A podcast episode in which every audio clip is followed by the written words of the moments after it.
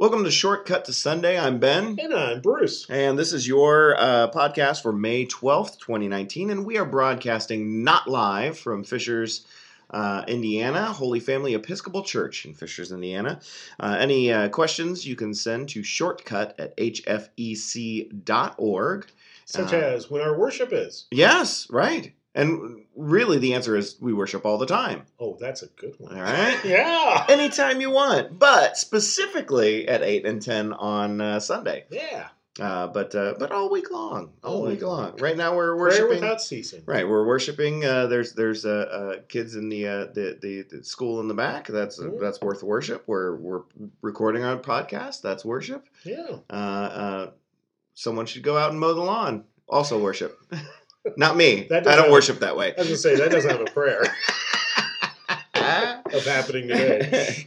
but I'm ball, Ah, so without uh, any further ado, I'll do the, uh, the the podcast sponsor this week, and it was recommended to me that we start getting real sponsors. Uh, um, um, so, uh, in light of that, our uh, podcast sponsor this week, uh, unknowing podcast sponsor, is uh, the Reverend Patrick Burke, uh, parish uh, uh, missioner for St. Paul's on the Way in Broad Ripple. Uh, a couple of weeks ago, you probably heard us uh, uh, record with him.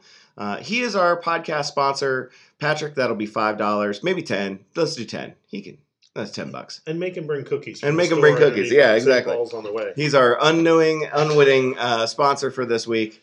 Uh, mostly because uh, I forgot to write a joke. Well, So- and so any of you who know Patrick or just might find him on social media, remind him he owes us 10 bucks. Ten bucks, yes. And you don't actually, have to tell him why. Just Yeah. tell him. it- and, and every time we remind him, it grows by five. Easily.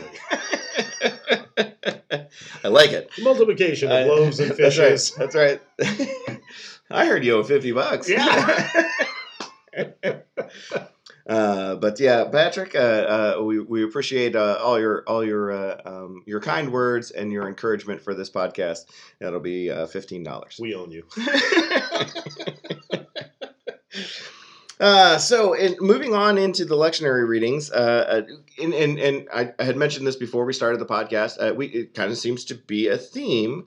Uh, we don't have an Old Testament reading uh, yet again, uh, and there's a reading from Acts, Revelation, and John. So uh, this It- kind of seems to be. I, I expect maybe even next week we might see this It- again. It's essentially the pattern through the season of Easter, which is the 50 days that follow Easter. Yeah, yeah, uh, yeah, absolutely. Uh, so, without any further ado, we begin today Acts chapter nine, verses thirty-six through forty-three. Now, in Joppa there was a disciple whose name was Tabitha, which in Greek is Dorcas. Awesome name. Awesome. She was devoted to good works and acts of charity. At that time, she became ill and died. When they had washed her, they laid her in a room upstairs. Since Lydda was near Joppa, the disciples who heard that Peter was there sent two men to him with the request, Please come to us without delay. So Peter got up and went with them, and when he arrived, they took him to the room upstairs. All the windows, oh, sorry, widows, totally different. All the mm-hmm. widows stood beside him, weeping and showing tunics and other clothing that Dorcas had made while she was with them. Peter put all of them outside and then knelt down and prayed. He turned to the body and said, Tabitha, get up. Then she opened her eyes, and seeing Peter, she sat up. He gave her his hand and helped her up. Then, calling the saints and widows, he showed her to be alive. This became known throughout Joppa, and many believed in the Lord. Meanwhile, he stayed in Joppa for, for some time with a certain Simon, a tanner. Um, so uh, this is uh, I can't remember if this is the first um, reference to disciples beginning to perform miracles, or if this was uh, um, I, Well, this is this, very Jesus-like miracle uh, here. Exactly. It's the first time that someone's actually restored from death by anyone except uh, a prophet in, the, Mhm. in the Old Testament and the Hebrew Scriptures or Jesus. Mhm. So uh, this puts Peter into the big leagues of Yeah, yeah. spiritual power and authority. And it- it- I mean, in a way, I, w- was there any fear uh, about uh, um, Peter um, getting a little too much attention for this? In that uh, there, there are many there are many times throughout the writings that we talk about how um, because of miracles or signs or being prophets that people were inclined to follow them. We talked about John the. Baptist uh, getting uh, undue Right. attention. well, I shouldn't say undue attention, but attention that that that wasn't necessarily in, invited. Uh, yeah, he was uh, not com- John. John the Baptist was not not comfortable. comfortable with that. Yeah. Uh, and did Peter have any of those same things where he had to like constantly remind people like, hey, just because this happened, shift focus and look You know, this that's way? an Or interesting question. I'm off the top of my head. I can't think of any places where that kind of dynamic occurs in terms of Peter himself. So, so if you're thinking of something, please stop me before I step in it. Mm, But um, we do have, in terms of the body of the New Testament, particularly the Gospels, uh, and even the Book of Acts, all sorts of places where Peter steps in it sure, and embarrasses himself. sure. So it's almost like within the scriptures themselves, there's a correction that goes on of, okay, you reader, you're thinking Peter's almost as good as Jesus. Well, here's the time he denied Jesus three times. Right. Here's the time he goofed up this way, that way, the other way. Uh, so in that way, if you take the, the totality of the New Testament writings, uh, he's put, he's knocked down a notch repeatedly. Sure, sure. A good baseball average, but um, Right. outside of that, but not to, to disrespect his place in Christian history. He certainly was one of the top, if not the top leader in the early church until uh, his own martyrdom. Mhm. And of course, uh, um Roman Catholics claim him as the uh, first pope. And Mhm, mhm. as Episcopalians, we're kind of like, well, that's nice. But, and yet we do acknowledge that he certainly Pope-like. he certainly was the, the top leader in the uh, earliest earliest days of Christianity forming, and we owe a huge debt to his faithfulness Mhm. and his continuing to walk the way, even when he would have failures or embarrassments. and one of these one of the things that I like about uh, this story, uh, um, not uh, just in that the who who uh, uh, Tabitha Dorcas uh, was, Mm-hmm. uh, uh, because when Peter gets there, the people you know lamenting her passing uh, um, refer to like you know look at these beautiful clothes that- Yeah. that- and we and, and just thinking me personally there are people within you know the episcopal church men and women who are very talented in that regard. Yes. uh, and and it it, it makes uh it, it makes me uh, be able to connect to that story of like yeah there's there's there are some people who have, who have done some you know beautiful things cloth work cloth work uh, specifically Mhm. that uh, uh, uh, it, whenever that time comes, which is far down the road, uh, but uh, uh, will be definitely part of uh, what we what what we look to is uh, what we miss about those people. And I just like that that personal touch of the story Very of like concrete. here's the reason why you know uh, beloved and here's here's one of Mhm. the reasons why and and uh, kind of very much humanizes uh, the, the the character and part of it is also that it's it's widows who are telling him this Mhm. and in the the time of the book of acts widows were most likely to be uh, people of poverty Mm, mhm. and so it's not just that that dorcas was a skilled seamstress or designer or anything like that but rather that she was clothing the poor Right. literally with her own skills Right.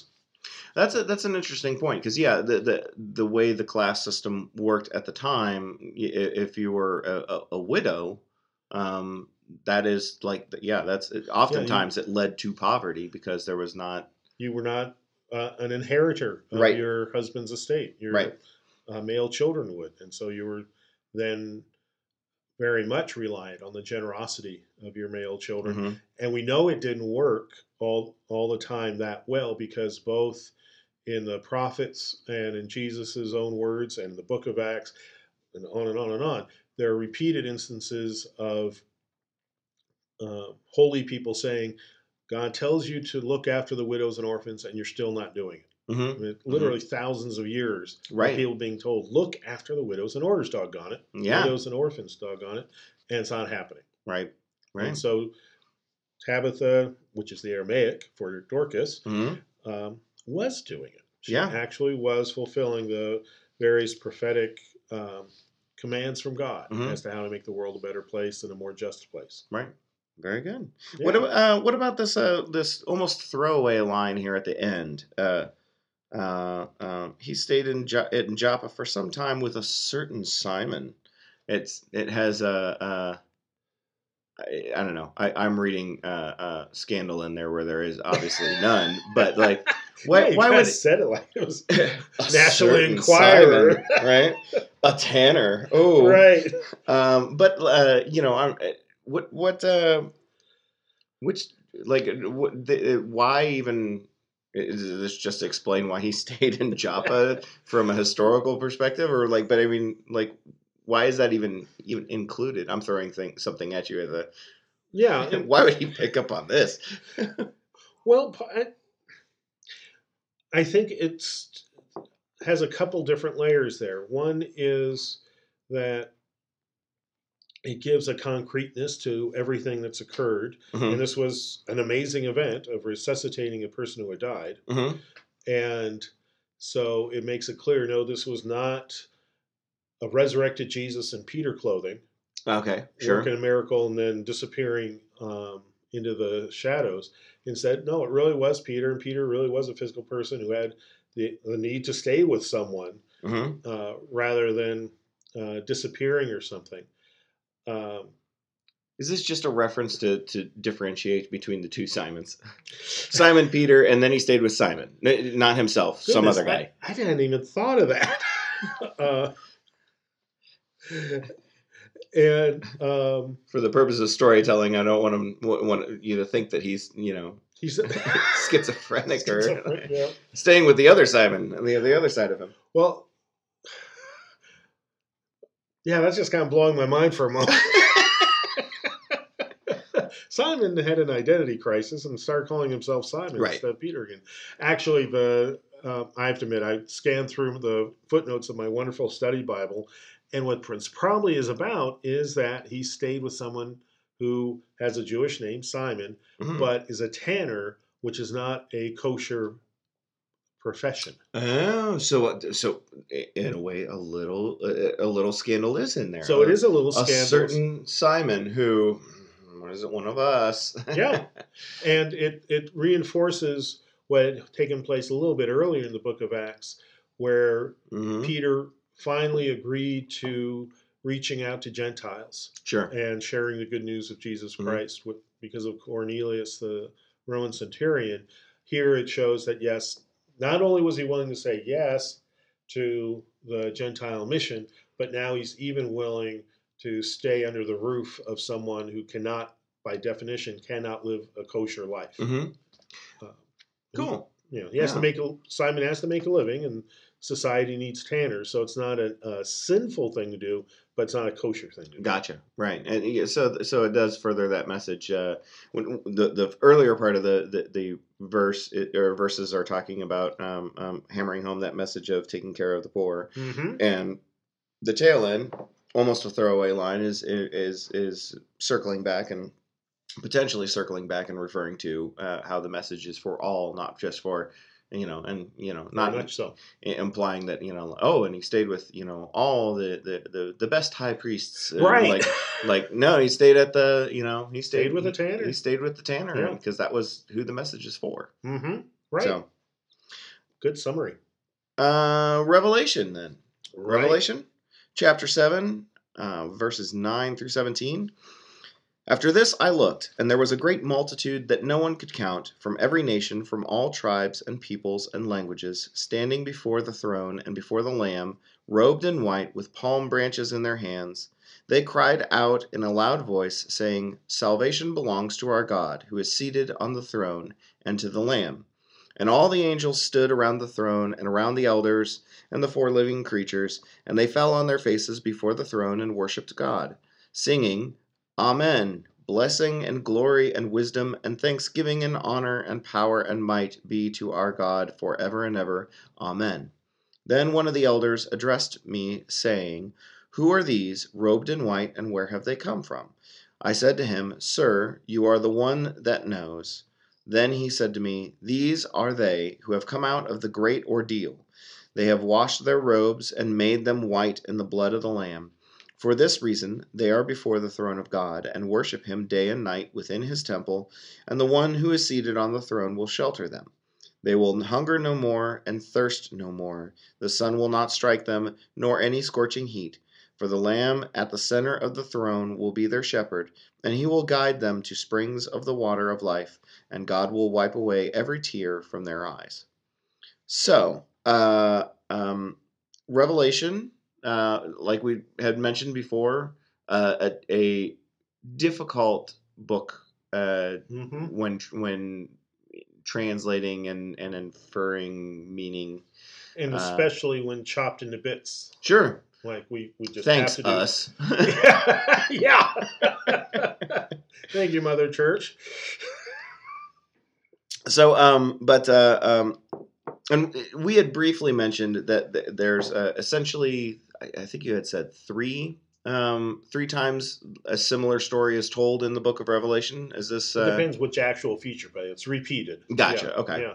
Okay. Uh, is, and is this what would this uh, be? Uh, the the early church intended aud- uh, audience. What is this uh, uh, this uh, specifically talking about? I mean, they they Mhm. refer to something that almost sounds like it's code for something that people would know of Right. having survived the great ordeal. Uh, what would what would the great ordeal have been? Well, the great I- ordeal would be torture under the Romans. Okay. Uh, and when we look at the um, phrasing around um, salvation in verse 10, um, salvation belongs to our God who seated on the throne and to the Lamb. hmm That is a direct paraphrase of Roman theology regarding the emperor in Rome. Oh, okay. So this is very much a not him, not him, not him, pointing towards Rome. Gotcha. And we know this, these are uh, very dangerous things to even contemplate, let alone write down. hmm Um, and obvi- and what part of this um, set of verses is about are people who have died at the hands of the Romans Okay. um, but they do triumph, um, and not just in the end, but right now. Even as they die, they are triumphing.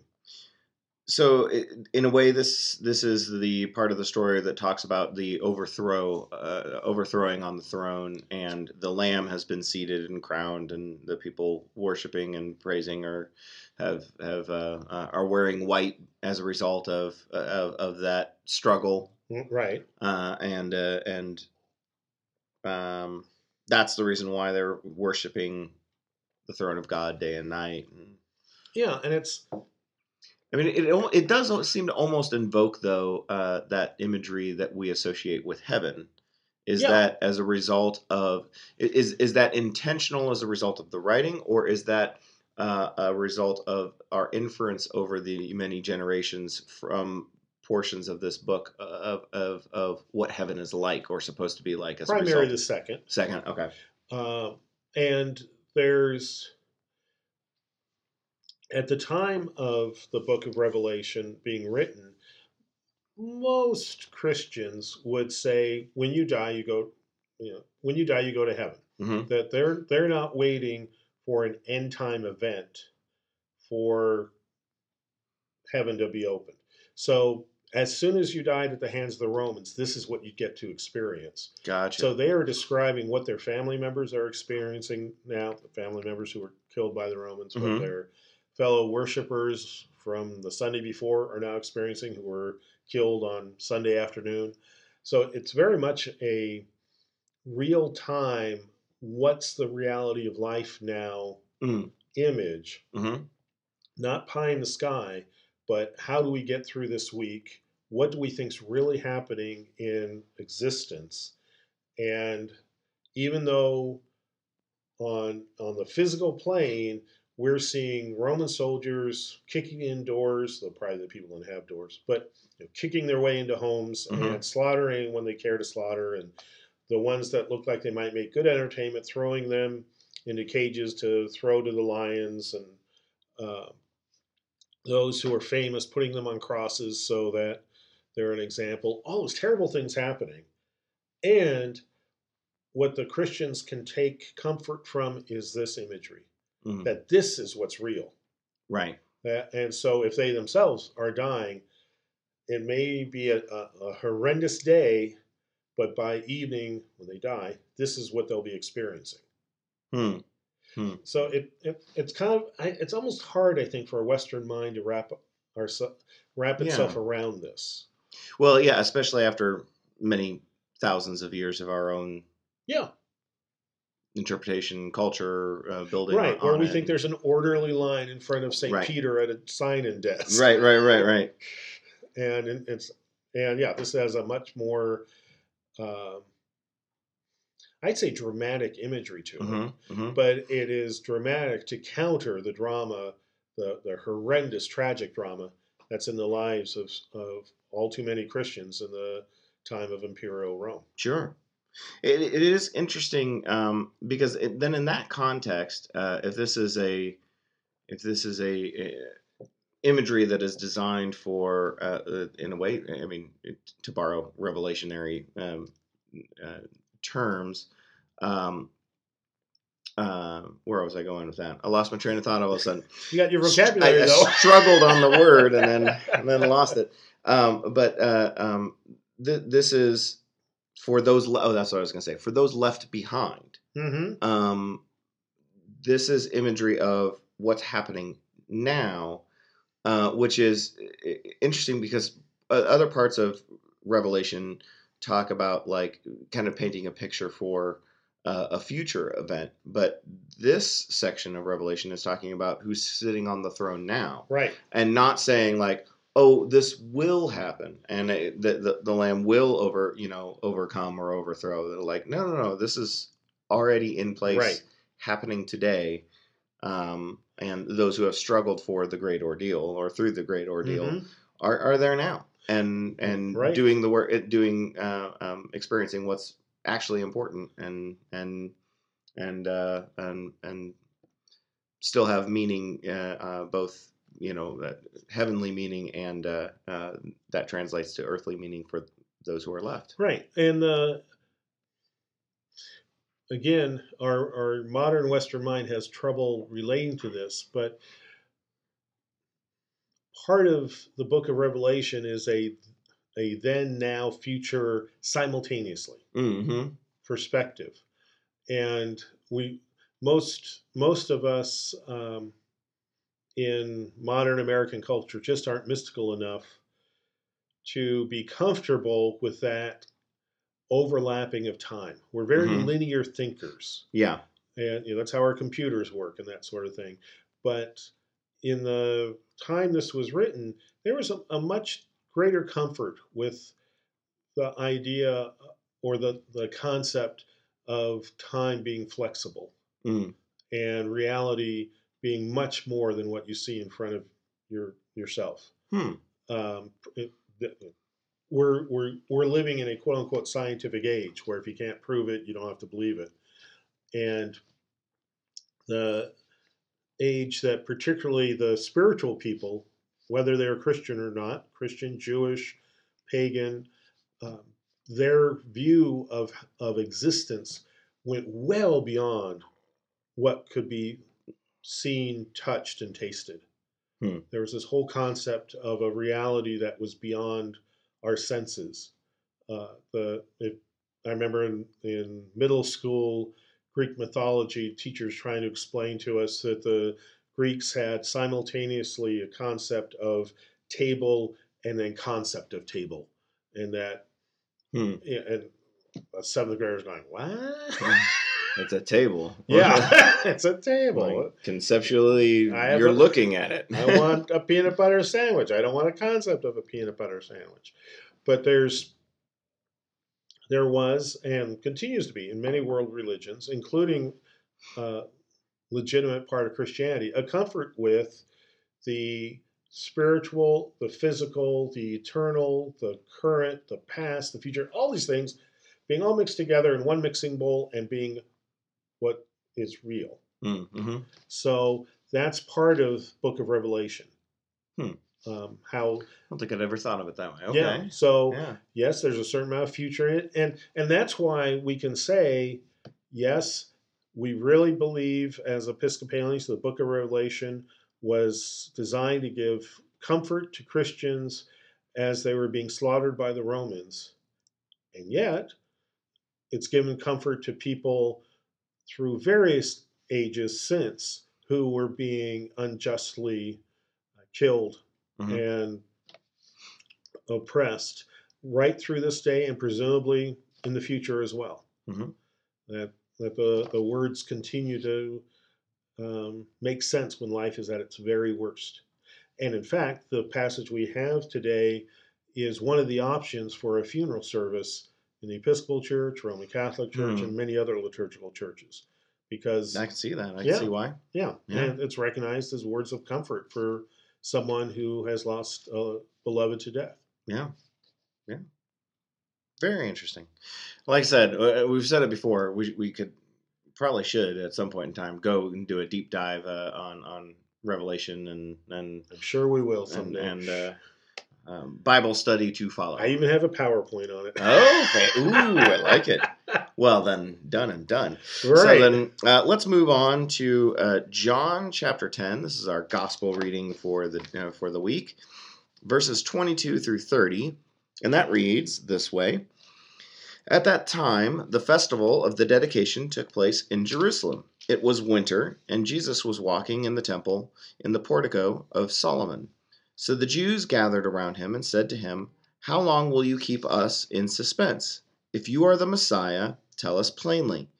Jesus answered, I have told you, and you do not believe.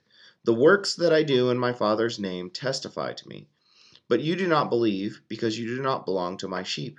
My sheep hear my voice. I know them, and they follow me. I give them eternal life, and they will never perish. No one will snatch them out of my hand. What my Father has given me is greater than all else, and no one can snatch it out of the Father's hand. The Father and I are one. Seems to me like that's a pretty I mean, it's it's you know, not as straightforward as they asked for an answer, but seems to me like that's a pretty clear answer to their question. Um, but I I'm curious as to um, the comment about you don't you don't belong to my sheep. Is this a foretelling that you're just never to these uh, people um, in particular who are gathered around him? Like you're never gonna you're not destined to get this, or is this I'll like quickly say no to that. okay okay good good. I'm not a Calvinist, so I don't There you believe go. in predestination there you go. any way, shape, or form. I, But he does. He says, "You're not my sheep." Is that just because you have not believed yet? You're not. Uh, you you say this because you haven't come to the level of understanding that you that you need, or like what well, is- he's in in chapter ten. Um, Jesus uses the image of the good shepherd uh-huh. repeatedly. Right. And so he is, at, at this point in the context of the whole chapter, he is referring to, when he refers to sheep, he's referring to the followers of Jesus, Okay. That it's a subset of the Jews, because all his followers are Jewish. hmm Um, so presumably, there, the John, the Gospel of John at this point is is setting up a conflict, and John likes to have conflict in his Gospel. There's Sure. a lot of arguments and back and forth. A conflict between the the Jews who were following Jesus and those who were engaging him but not following, Okay. and we're wanting to argue with him. Is there also an aspect uh, of this? Uh, we've talked about this before uh, in regards to the passion reading, but uh, um, is there also that same aspect, that kind of underlying tone of the author of John uh, trying to uh, hammer home that dividing line between Jews and the early church, and saying, you know, here's here's another passage where the Jews are not getting Yeah. it, and and uh, and that's not us, that's not the church. Well, and and to be clear, they didn't have a concept of the early church yet. It's Right. It's pre-early church, right, right, right. But yeah, the very earliest days of Christians uh, beginning to differentiate themselves from the traditional Jewish theology practices and community, Mhm. particularly community. That um, you know, John's trying to help the readers of the Gospel of John differentiate themselves from the synagogue community and say, yeah, those those are folks that God still loves, but are not part of Jesus' sheepfold. hmm And if you want more information on uh, on that, as far as what we've discussed here, I believe that was our Easter Right. Sunday podcast, yeah. uh, about quite a bit where, where we talked about um, um, the background story of, of the author of John and what maybe Mhm. some of the underlying purposes of it being written the way it's written. right. Uh, and, um, a, and a couple weeks ago, the the sermon I gave was a lot of Mhm. a lot of reflection on the anti-Semitism mhm. that has blossomed out of the use of the Gospel of John. So we have to be very, very, very careful about um, how we quote it, interpret it, Mhm. and um, try to build an image of how God treats people. Yeah. Uh, obviously, that that dynamic aside, uh, the tail end of this uh, uh, of this reading is uh, again uh, comforting words. I mean, we talked about the book of Revelation Mhm. reading uh, being comforting words for you know uh, illness and funeral, and uh, this is these are also uh, very similarly, I think, uh, comforting words. Uh, I'll give them eternal life, and they will never perish. No one will snatch them out of my hand. It's very uh, brought into the fold and protective Right. language, and and and uh, I know several people who find some of these verses very, very comforting for from kind of like a life, you know, living life perspective Yeah. of, of giving them, Well, he should. yeah, and and it's one of those um, indicators and reminders that John's lateness in coming to the Gospels table, mm-hmm. the persecutions have really fired up, Mm-hmm. and so the a book like the Book of Revelation is needed. Words uh, very much about eternal life are needed. Whereas in the three earlier written Gospels, Matthew, Mark, and Luke, there's much more concern about the people reading those Gospels getting swelled heads Mm-hmm. and claiming prematurely that they have the keys to the kingdom. Right. That they're going to be on the sitting Yeah, on the throne sitting on at the right hand of- yep. Yeah. Whereas John doesn't really have much of that. It's Right. instead, yeah, you're you're risking your life by holding this scroll in your hands. And so the promises that Jesus is giving to the the sheep are very important to keep those hands steady. Hmm. And very, very quickly before we go, I mean, the, the verse cuts off there. Do the Jews gathered together? Uh, do they finally understand what he's saying here, or does it continue to elude them? Oh, you have to read the book. To Oh, see. oh, no, I'm oh. kidding. I'm totally. What a hook! That'd be mean.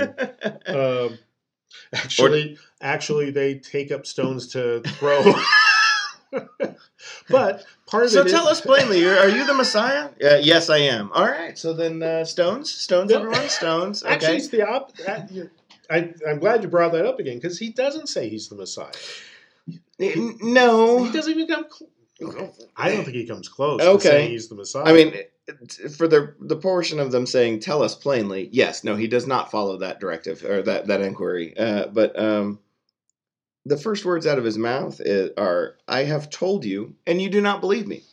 And- That sure seems are like those I've friendly already words? I've, no.